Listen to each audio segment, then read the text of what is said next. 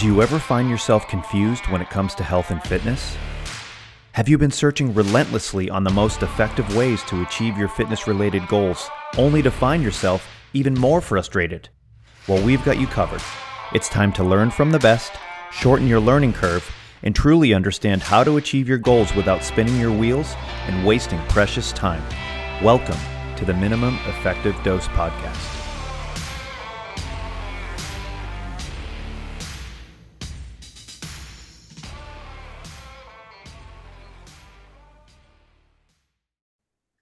Welcome back to the Minimum Effective Dose podcast. I am one of your co hosts, Mike Perry, and I'm here with Brett Jones. We won't refer to him as the name that we were using before, um, but you can you can get creative and and, and imagine what it potentially could be. Um, anyways, Brett, how you doing, bud? Fabulous. Uh, an actual sunny day in Pittsburgh, so we're all celebrating. Uh, it only happens a few times a year, so uh, it's uh, it's quite the occasion. It's always sunny in Pittsburgh. Nope, that's Philadelphia. That's Dang Philadelphia, it. and they don't. Yeah, ne- never mind. I won't say what I was going to say about. That's all right. You can you can you can say what you were going to say. That's all right. No one no one listens to this podcast anyways. so uh the uh me kicking off, you kicking off. What you know, I just sipped my coffee, about? and and uh I just sipped my coffee, and that I think you took that as a cue for you to start off. And and you know what? Exactly. You're, you're a lot smarter than I am. So why don't you start us off, Brett? And I'm going to sip my coffee. You you threw the whole rhythm off. Um, so like we have rhythm. Um, so in my mind, what what we want to talk about today comes down to what I would refer to as program governors. Um, and governor meaning if you're a fan of NASCAR and they put a governor on your car, it limits the horsepower, so you can only go so fast. Um, and you know, school buses have governors on them that r- restrict them from going over a certain uh, mile per hour. And so, with our programming, like we need governors. We we need things that help us understand where we are from an intensity perspective, uh, control our efforts, um, because there is a misperception out there that uh, you know it's 100% or go home 105% which is impossible uh, but you know the the the mindset is it's it's go hard or go home. It's um, you know go to failure. It's uh, and the reality is when you look at training like if you'll just place some governors on your effort if you'll just program a little bit better your results your recovery everything else is going to improve. Um, and and we can talk you know more about that as we go along. But uh, uh you know within StrongFirst we talk about our StrongFirst stop signs and we have these things that say okay you should end your set now. And it was funny i was just the online chat moderator for the strong endurance workshop down in uh, down in miami. And um, pretty much everybody and by pretty much everybody i mean everybody that got called up um, who um, who was going to uh, you know, um, demonstrate or be uh, part of a demonstration of one of the training sessions, um, all of them blew through the stop signs. They blew past these governors. And I think that it uh, is is incumbent upon us to uh, develop that communication system and develop that relationship where um, it, somebody knows when they've gone far enough into a set, whether that's strength training or conditioning. And so, commonly, uh, two really commonly used things that uh, will be discussed is RPE, um, rating of perceived exertion, Borg scale uh, sort of conversation, and RIR, repetitions in reserve. And if you've read uh, Reload uh, by uh, Pavel or you've and Fabio, or you've taken Plan Strong, Build Strong, you you hear that term repetitions in reserve. And so, you know, those two things are what we really want to get into today and then put them in context within a little bit of a discussion of kind of a classic linear periodization uh, sort of uh, um, um, setup. And so, you know, for me, I mean, I've been I've been swinging a bell for over 20 years. Um, I've been training since I was in the sixth grade uh, in some fashion. Um, I got a few years behind me uh, physically. Um, not just because of my age, but because I, you know, I have trained for a while. And I think I'm just now starting to get a really good handle on RPE. like it's a it's been a difficult conversation. But for me with like iron cardio, like I'm able to go through and say, okay, the 36 now feels like a 32. The 32 feels like a 24. Like uh, I'm I, am i am starting to connect where my RPE is dropping based on the fact that this load that used to feel like a 36 and it's it's still a 36 kilo bell. Uh, the load that used to feel like a 36 now feels like a 32. And that's telling me, hey, you need to do more with the 40 because the 32 is starting to drop you know, to where it's an RPE. 36 is starting to drop towards an RPE of five, um, maybe a six. And so that rating of perceived exertion, um, if I feel like I'm just starting to get my hands on it, a lot of other people out there are probably trying to to understand what RPE means. And then, um, so how do you use RPE with your folks? And then I just want to drill down on why listening to RPE would be important and um, why we don't want to peg it at a, a 10. Yeah. So I think, first of all, I think coaches should be versed in communicating RIR RPE, linear periodization, wave loading. Like I think you should be able to have that conversation with your clients and describe it and and try to determine based off your communication what is going to be the best methodology to use with them. Because for some people, RPE may not may not register with them, right? They don't understand what a 7 out of 10 is. And and, and let's be honest, if they've never lifted, they don't even know they, they don't know what they don't know. So I mean, you're you're going in blind. So in a way, starting off with RPE may be bad for some people. It may be good. It really depends on the individual and what makes the most amount of sense for them when it comes to having that conversation. So I think you really have to dig a little bit deeper to determine what makes sense for them um, for me, I've found that starting off with individuals using the RIR method, repetitions in reserve, um, makes a little bit more sense because I can say to them, Hey, I want you to choose a weight where you could probably do three more with that weight, but I don't want you to do three more. Right.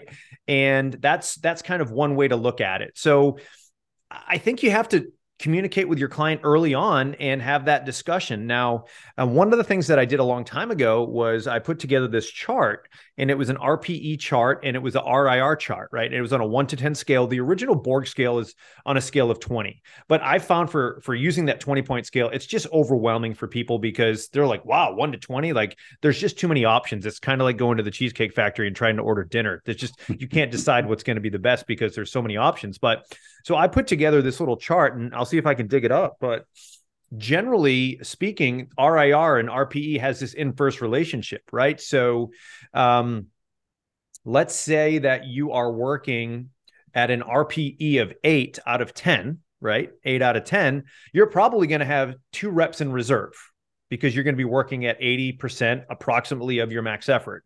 So the cool thing is the math works out is if you're if you're working at an RPE of 7, you probably have about 3 reps in reserve. And same thing if you have an RPE of 6, you're looking at about 4 reps in reserve. So I'll show people this chart and I'll tell them, "Hey, this this chart actually has an inverse relationship and what makes more sense to you?" And I let them answer it.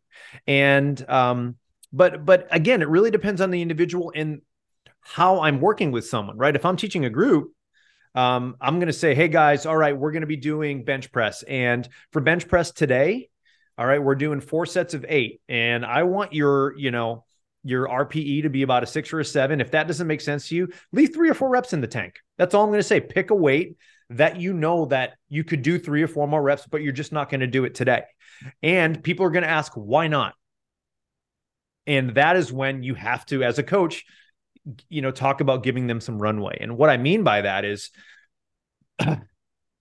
let's say that uh, you're you're asking someone to. Uh, we'll, we'll talk about a deadlift quickly. You're you're you're doing a, a five by five uh, deadlift rep scheme, five sets of five, right? Um, you need to make sure that if if you are using sort of a, a very very simple strategy, that you are not maxing out that 5RM week 1 because you need to you need to create some runway. So you don't want to it's good to know what your 5RM is, but you don't start with your 5RM, right? You work sort of towards and trying to get past that 5RM. So you need to be able to pick a point where you can still make progress and improve the weight over the course of maybe 4 to 6 weeks depending on what type of program you're using. So the big thing is is leaving runway when it comes to choosing a weight selection, right? Because if you are doing a five by five rep scheme and it's a true like okay this is as heavy as i could go five by five yet you're so you're supposed to be doing five by five for four to six weeks. Well you just redlined yourself and you are going to plateau quickly or you're probably going to get injured because you came in too hot. So that's why it's important to understand like where people are at and to leave a little bit of runway. But I think it really comes down to the communication because I will use uh, for the majority of the time, I'll use an RIR or, or, or an RPE. Um, there are times where I will kind of nail down percentages, but it really depends on the individual and the situation that they're in. But the reason why I like the RIR and the RPE is simply because it, it it's real life, right? I mean, there aren't too many people that don't have distractions that all they do is train. And you can say well today our goal is to do two by two at 92 and a half percent.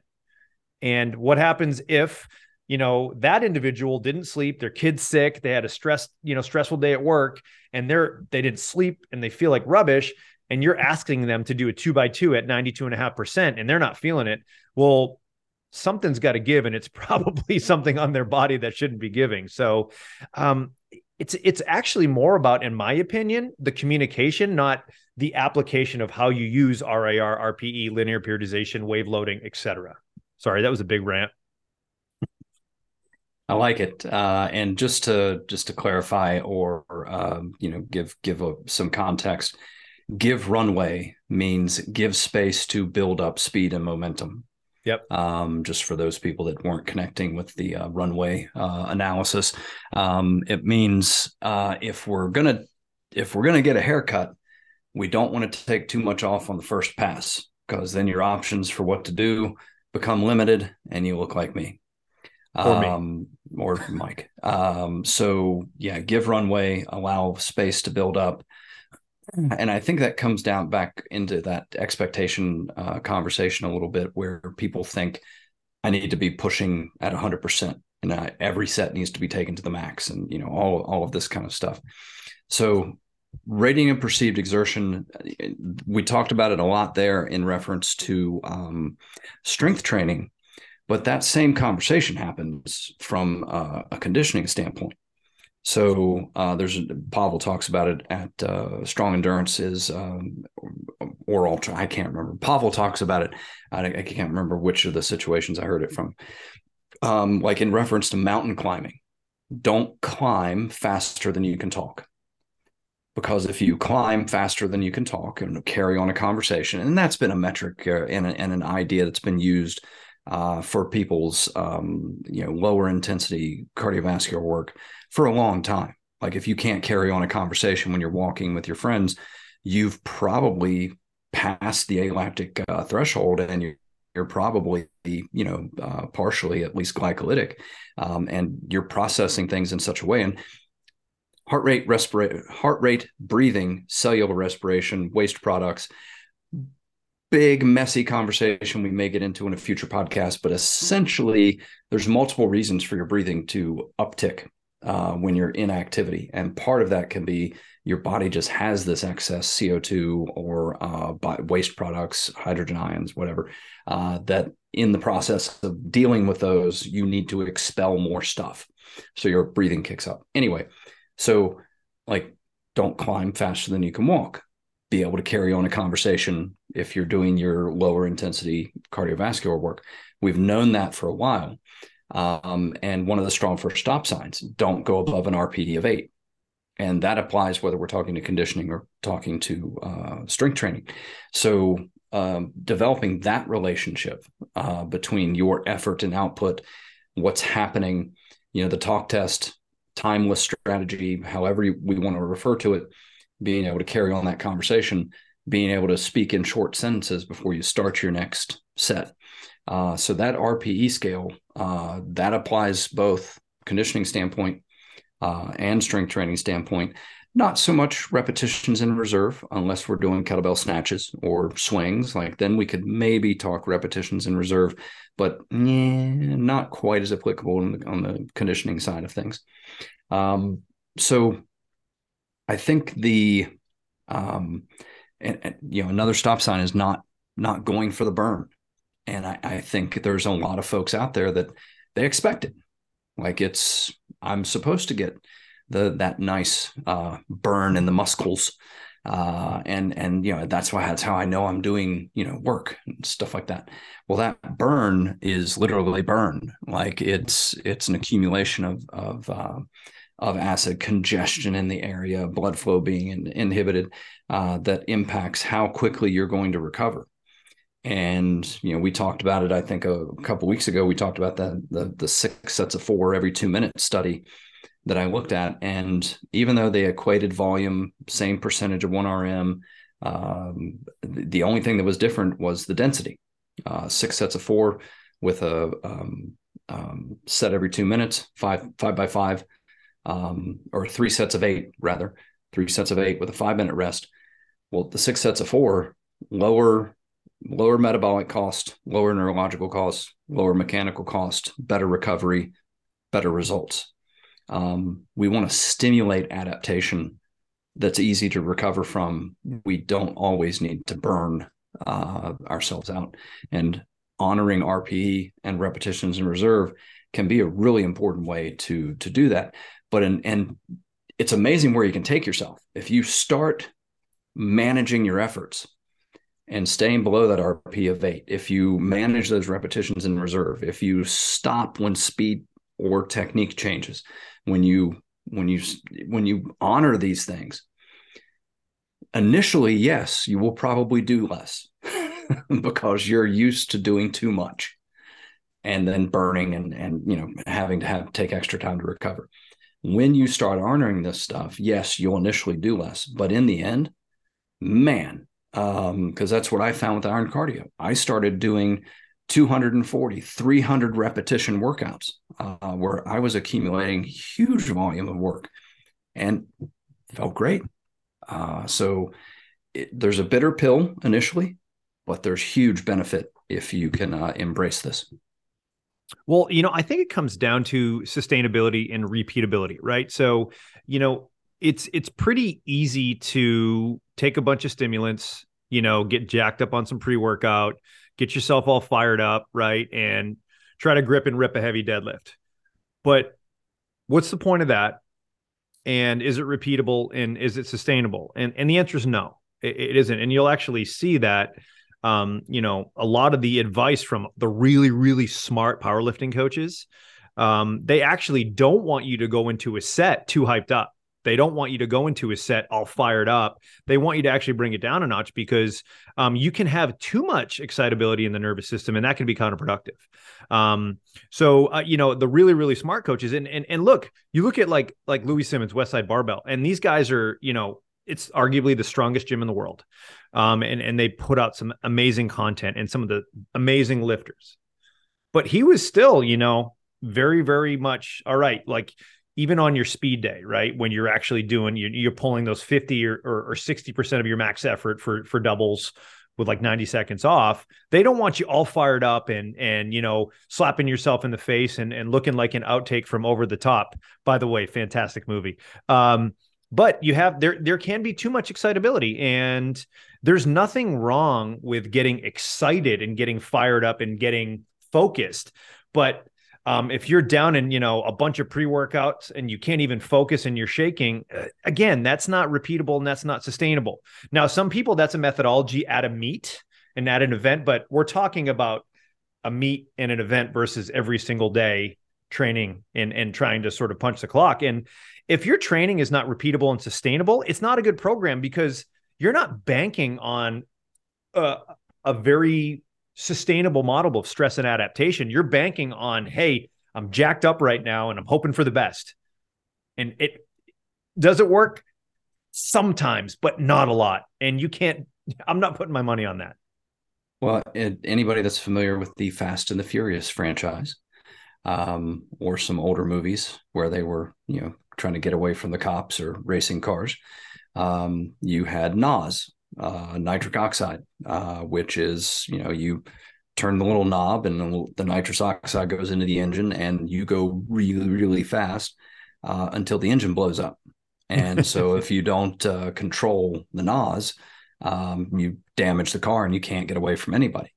Uh, that's the adrenaline system, and that's what you're talking about there. is when you're smacking yourself in the face, sniffing smelling salts, and drinking three, you know, whatever energy drinks before you work out, and listening to the uh, "Mommy never hugged me, Daddy never loved me" music, um, and you know, getting getting all psyched up, um, you're burning your adrenaline system, and there's a cost to that.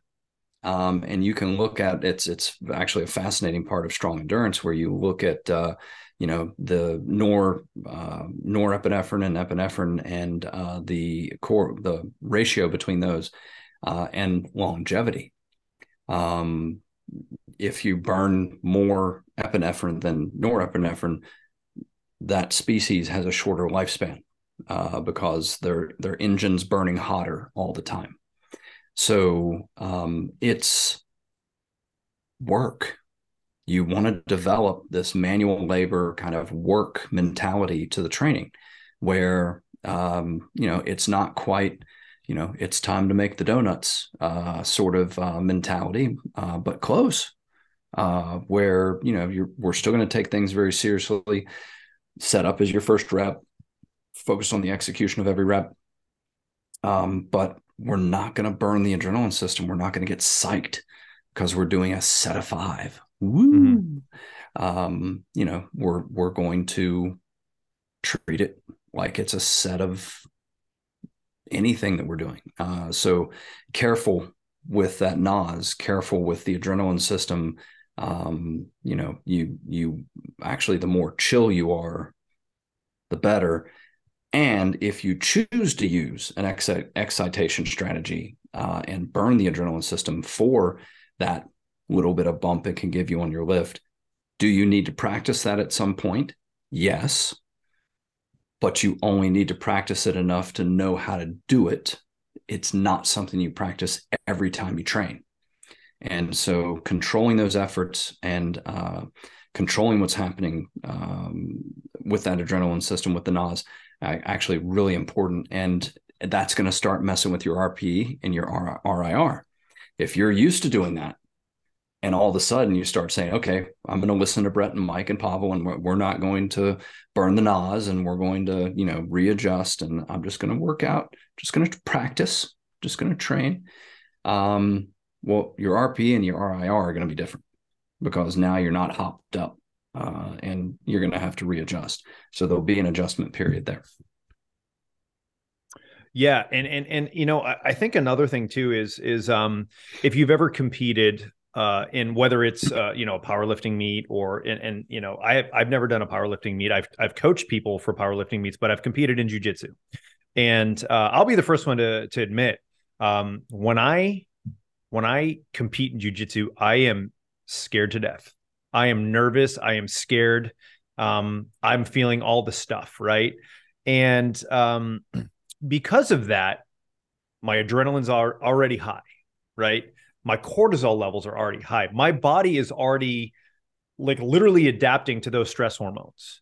And I'm already on this sort of sort of fight type ready scenario. My parasympathetic uh, nervous system's through the roof. And, and, here's what people do, right? At that point, there's already such a high level of the excitation because of the environment.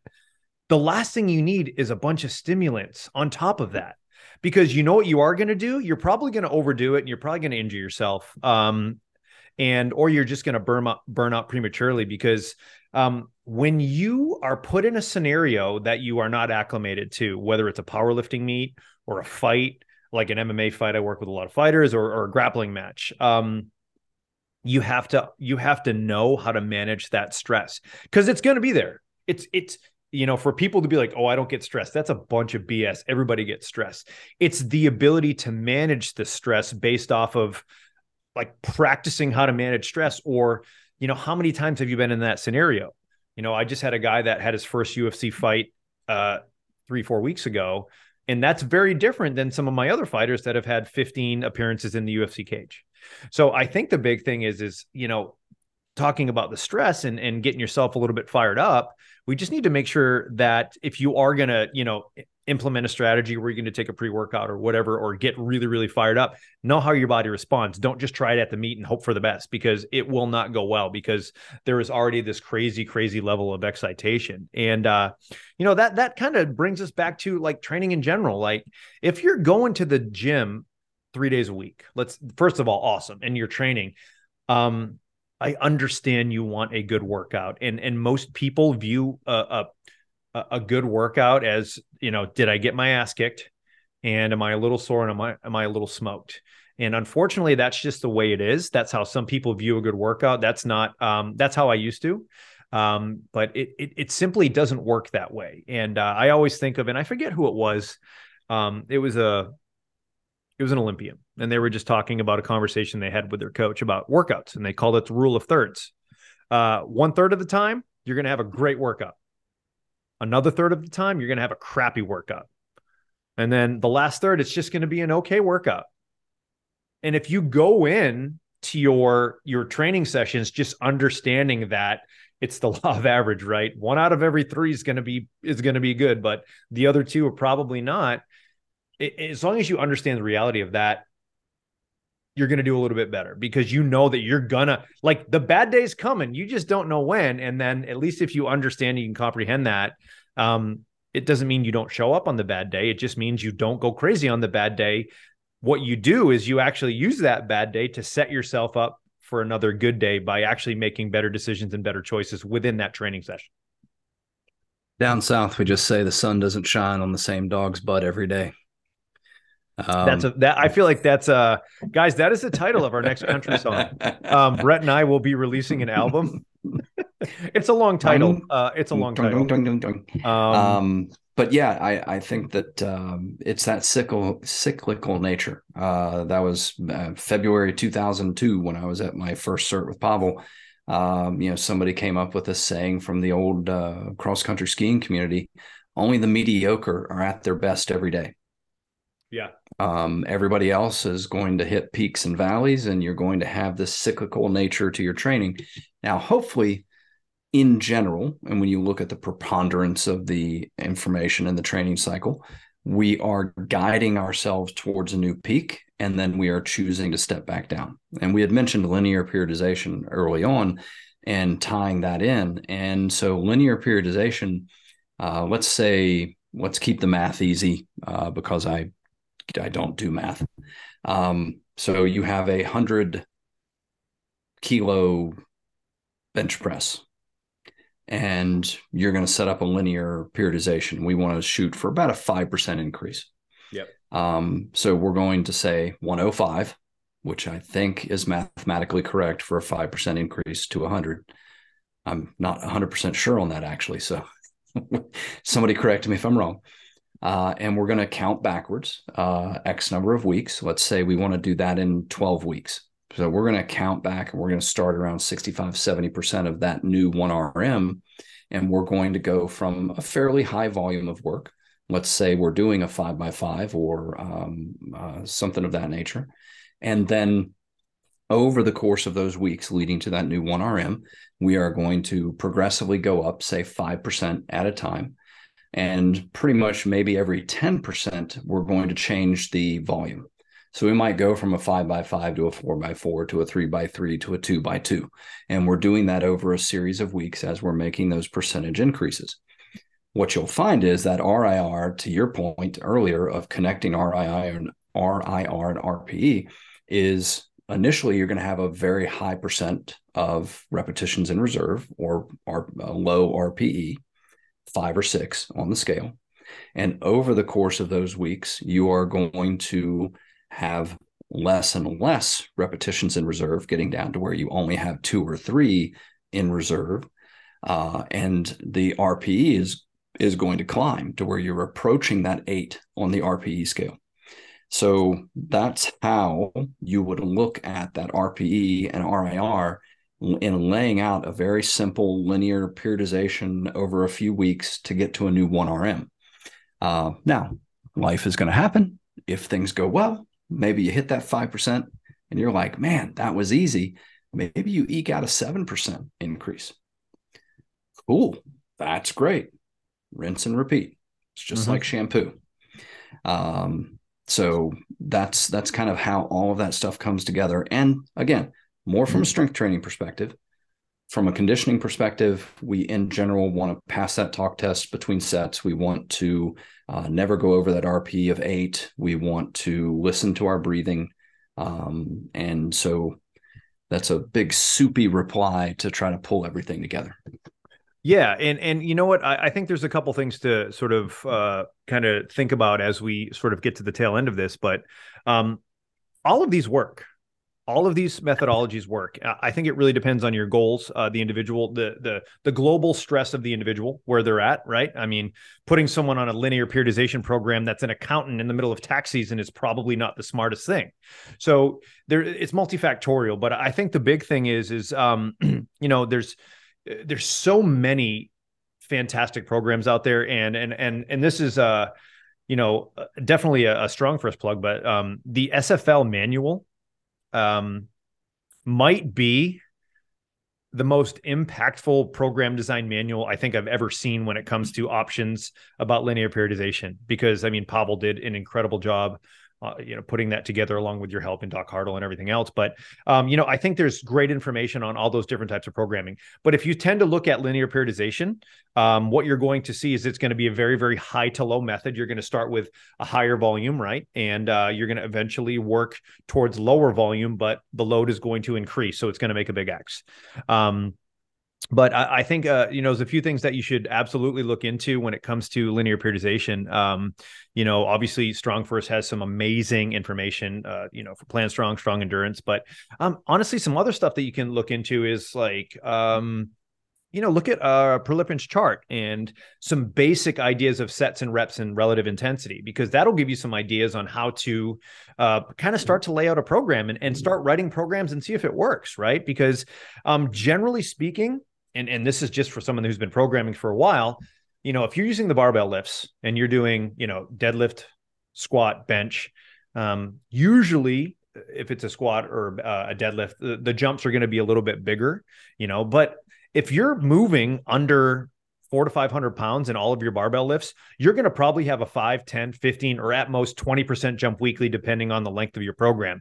You start getting into people that deadlift, you know, or squat in the sevens or the eights your your jumps are going to change simply because um you know the the uh the overall poundage is, is just going to be that much different you know. 20% of 400 and i mean sorry 5% of 400 and 5% of 700 is, is a different number altogether. But i think regardless um, there's a little bit of common sense and a little bit of practice with all of this but look at what your client needs look at where they're at in their in their lives and in their season. And when i say season i'm not saying spring summer fall but in their life are they at a point where they can actually work a little bit harder based off of everything else that's going on? So i mean this is just part of training in general and and um, trying to make better decisions whether it's for yourself and your own training program or for your client. So um, understand uh, rate of perceived exertion, right? Understand how to communicate with your clients, understand RIR repetitions in reserve and how to articulate that in a very, very conversational way, very layman's terms.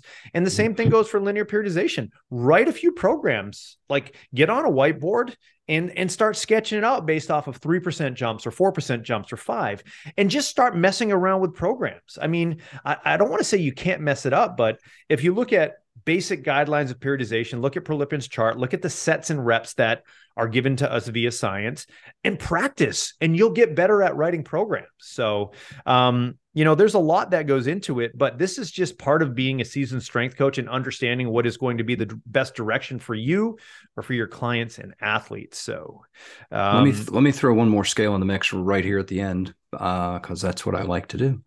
Um, readiness scale you know, if for yourself or for your students, um, if you had a five point scale, five is winner, winner, chicken dinner. I am recovered. I am, I'm ready. Throw it all at me, 100% ready. Four, not quite as ready. Three, hmm, middle of the road, somewhat stressed. Two, I probably better have an easy day. One, let's work on some breathing and fast to loose drills. Let's let's turn the knob way down on on our training. I think if you're honest about that and you use that to guide where you're going to go for that session and make some good programming decisions on the fly, um, training gets a lot better. And this is an ongoing conversation. Um, like I said, I think I'm just now starting to really understand RPE for myself. Um, so I think that um, you know the, this is an ongoing, lifelong conversation to develop because as your capacities change, to your point, that the person that's progressed to pulling 700 pounds, their RPE scale is way different than yours when yeah. when you're you're pulling 225. yeah, there's exactly. A, there's a different thing happening there. So hey, I, listen, I, I was having is, a bad I was having a bad day when I pulled 225. Okay. I well, that's what you say. Uh, it's a PR. it's PR. Uh, PR every day. So the uh, yeah, I, I think it's an ongoing conversation. Uh, it's a fascinating conversation, and it's it's one of the things that bridges the gap between that science uh, and art of of training. Absolutely. Well, Brett, another one in the books. Um, as as always, it's it's great to chat and learn from you. Um, for those of you, if you enjoyed this podcast, do us a big favor and give us a positive review on whatever platform you're listening to, or you could share it with your friends, colleagues, loved ones, whatever works for you. Thank you so much, and we will see you on the next episode. Thanks, Mike. Thanks, everybody. Hey, friends. Thanks so much for listening. If you enjoyed this podcast, we're going to ask you for a favor. Please leave us some positive reviews, be sure to subscribe, and share with your friends, family, and colleagues. Thanks again for listening to the Minimum Effective Dose Podcast.